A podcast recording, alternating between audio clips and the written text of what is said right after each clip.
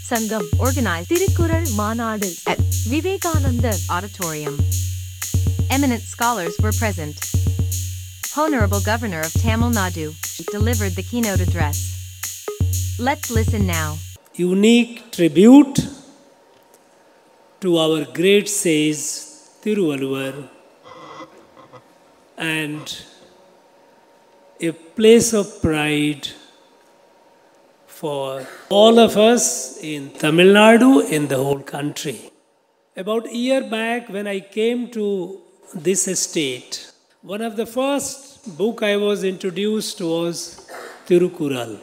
And since then, I have been reading it, trying to understand the insights, the meaning of every kural. I have about one dozen translations of the kurals done by about a dozen other authors, right from the British time to the contemporary time. Every time I open the book and I read a kural, I, I feel overwhelmed by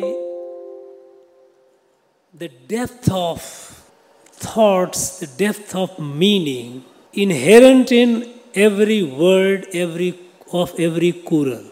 Of course, its literary genius is amazing, composing all these kurals in a, such a symmetrical way that it completes in one and a half line. It's poetic in rendition. It's a work of an incredible literary genius. I feel completely overwhelmed by the range of issues that it discusses, it touches upon, its breadth and depth.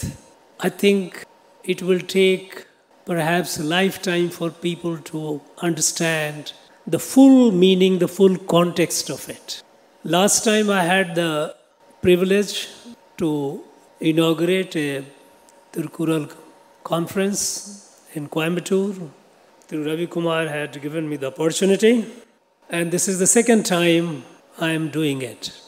You know, I have ex- expressed some of my views. I don't claim to be a scholar of Tamil, but the fact is that it has been translated by so many authors, so many writers, so many people, learned people. All these has helped me in getting some insight.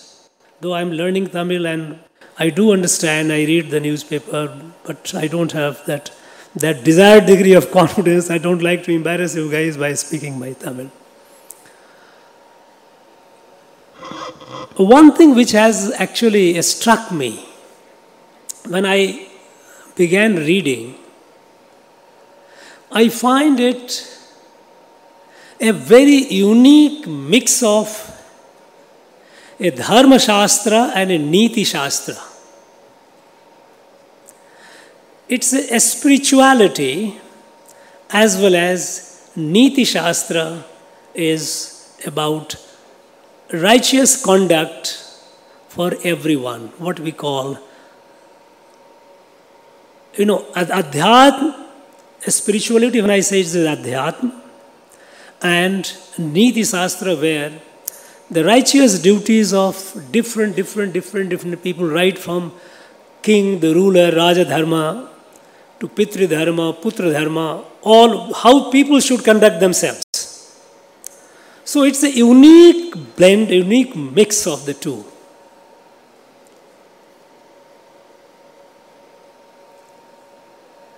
It, of course, it begins with a bhakti, total surrender to Adi Bhagavan, the Supreme God. It moves on. It talks about how to control one's indriyas, one's senses, five senses. That helps the person in freeing oneself, not only in the higher evolution, but freeing himself from the cycle of birth and death.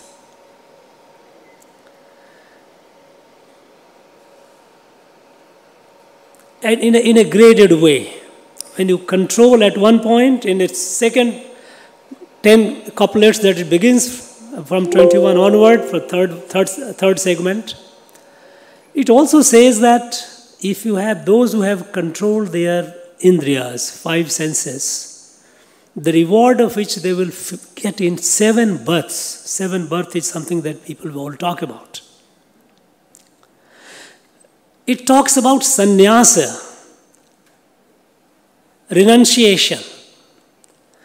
It is in various phases, it has, he has mentioned it, renunciation. And more precisely collected in a very collective form in one place is Kural 341 to Kural 350, where he says that person who is detached from the worldly affairs, who has dissolved his or her sense of I, ego,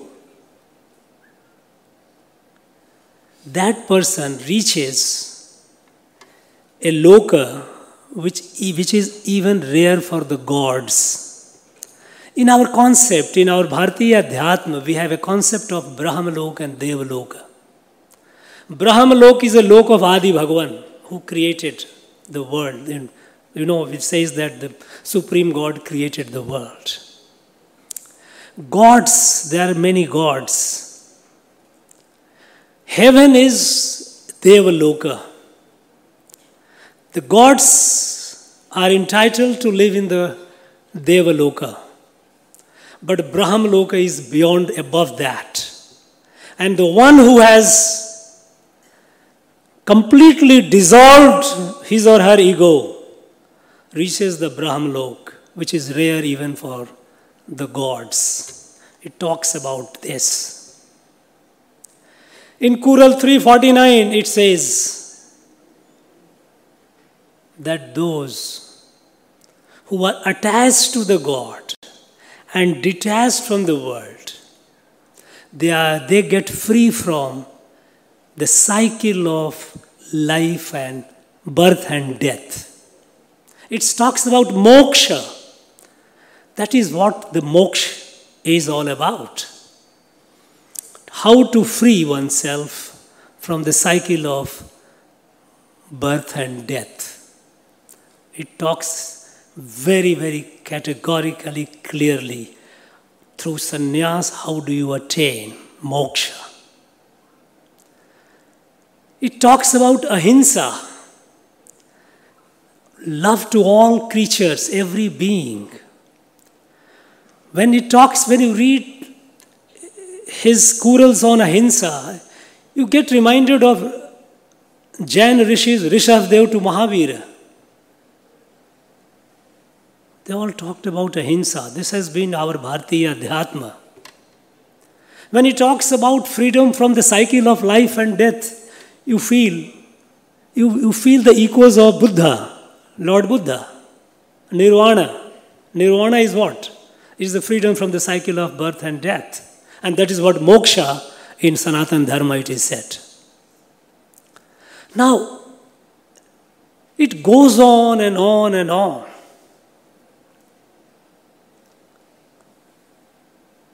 Unfortunately, we only talk, we, we have presented this as a book on code of conduct. And it has been, it has been conditioned. We have all have been conditioned in last over 100 years to look at it only as a book which tells you the code of conduct, how one should behave and how one should not behave. The whole spirituality of it, which is so rich, and it carries the echoes of our Bharatiya Adhyatma, Indian spirituality, is played down. So much so, without meaning anything to our first speaker. She also called it a great literary work. Yes, no doubt about it. It's a great literary work. masterpiece. But somehow, Professor Velraj said it is the root of our Indian culture. But somehow we feel shy of talking about spirituality. It's the source of our spirituality. Why?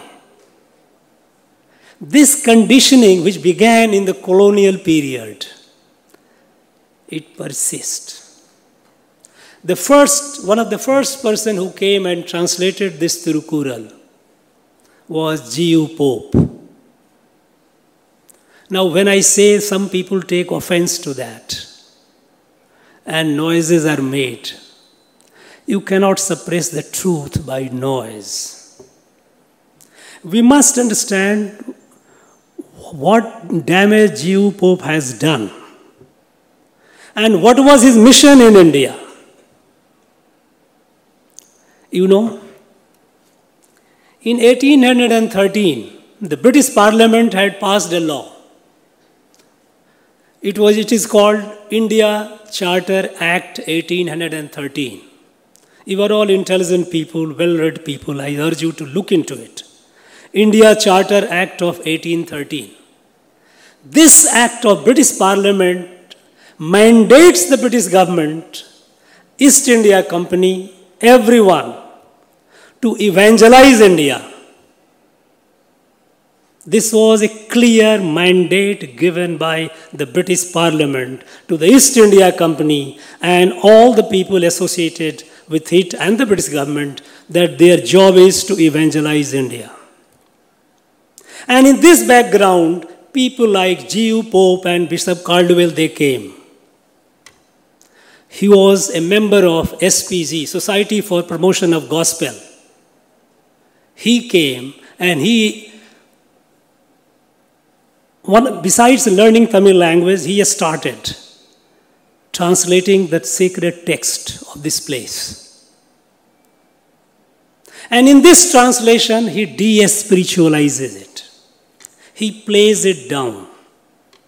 The very first kural, when it talks about Adi Bhagavan, Adi Bhagavan is an expression understood in any Indian languages tell in Malayalam, Kannada, Bangla, Assamese, Punjabis, Hindi. Any language you say Adi Bhagavan, everyone understands it is a supreme God. But what is the word he used? When G.U. Pope used, he called it primal deity. Every primitive society has its deity. Whichever society you go, you go in any of the tribal areas, any part of it you go, every society has its, every primitive society has its own set of deities. So calling it primal deity. Why didn't he call it God? Because he knew God. He could have called it God. We all we, we, we still believe, we, we, we all respect God. We all pray to God. But he didn't use the word God. He used the word primal deity. Language is very powerful. It gets rooted in you. Basically, trying to underplay the civilization, basically, try to underplay the spiritual evolution of the people of this place. Great Tiruvalluvar has used different expressions for gods in different kurals. At some places, in, in the area where he talks about renunciation, sannyas, he calls them, when he says that even the, those who have dissolved their ego goes to the loka, which is not even at, attainable for gods, he used the word vanur. He has different expression for gods. Adi Bhagavan is Adi Bhagavan. But G.U. Pope calls him a primal deity. I wonder how it has not struck to any of us.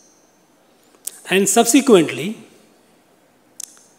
this de spiritualized Tirukural has been used for political purposes by people for their vested interest. By people, those who don't believe in God. It became a handy translation.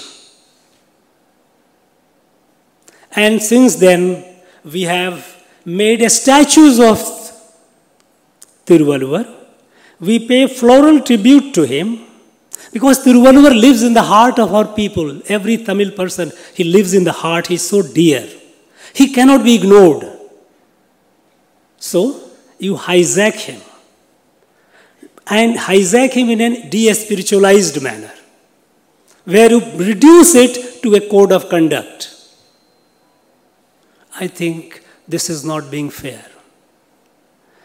Tirukural has to be restored in its full glory. It is, it is an outstanding work, outstanding book. It is an outstanding combination of spirituality and Niti Shastra, Dharma Shastra and Niti Shastra. It has to be appreciated in its fullness. And that is where I would urge our people not to listen to me what I am saying, not to listen to anyone. Read yourself, try to understand, go into the depth of it. Because what great Tiruvalluvar said, it is the sum and substance of Bharatiya Adhyatma. This is our identity. This is what makes us who we are. It is a far greater work than a mere book of do's and don'ts, a code of conduct. We call it ethics, that's all. This de spiritualization is denial of our heritage, our spiritual heritage, and our culture itself is a derivative. It derives from that heritage, so it is also a denial of our culture.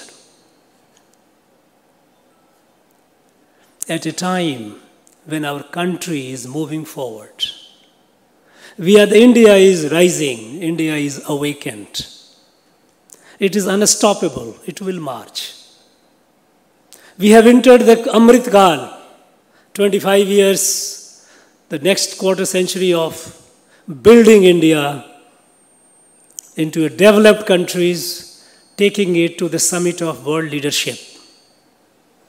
By 2047, when the country would be celebrating, and many of you young students would be at the helm of, uh, helm of affairs, celebrating the centenary of this country, this country has to be where, where is its destiny lies. And it is for the good of the world. Now, the Tirukural edition, that the book which we have released today, for the peace and harmony in the world. This is Bharatiya Adhyatma. Sarve bhavantu sukhina, sarve santu naramaya. Vasudhaiva kutumbakam. This is, happens only in Bharat. It doesn't happen anywhere else. This Vasudhaiva kutumbakam. And that is why Tirukural belongs to the world. It doesn't belong to one set of people.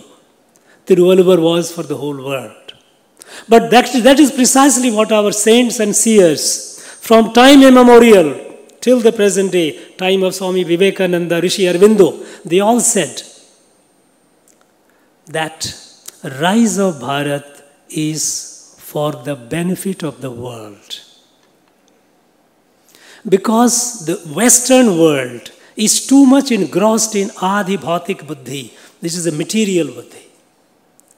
This spiritual awareness, seeing divinity in all, looking at everyone, all of you sitting here, is, I see myself reflected in all in manifest different, different myriad faces. When one starts seeing that, what, what great Tiruvalluvar says, when I dissolve my I and I become, when I becomes zero, I get merged in the whole.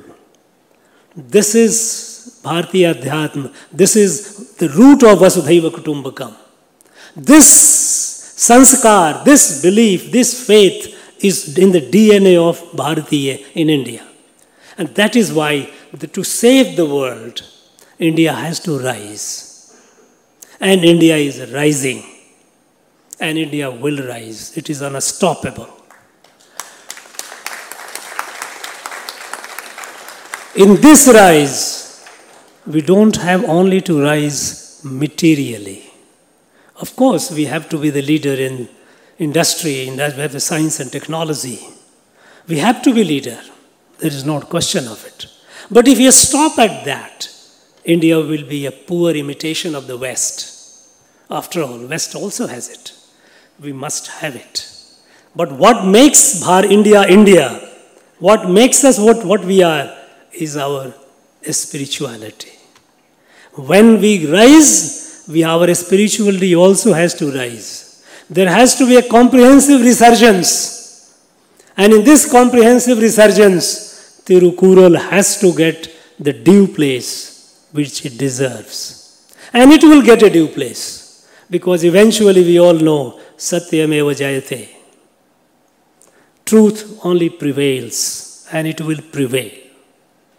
It cannot be suppressed by noise, it cannot be suppressed by, by people with certain vested interest. It cannot be projected and cannot remain in its diminished, diminutive size. You see, I have seen, as I told you, I have got 20 translations. But each translation has just one to two or, or, or kind of three lines. No, I mean, there are very few who have gone into depth we have to go. We have to appreciate the full beauty of it. The, and that is possible only when we delve into the spirituality of it. It has to be translated, it has to be understood in its full dimension. And that will be a great contribution to the rise of India.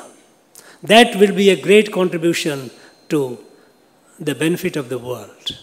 So I would urge all of you including those who are working towards taking it to its place. Don't feel shy.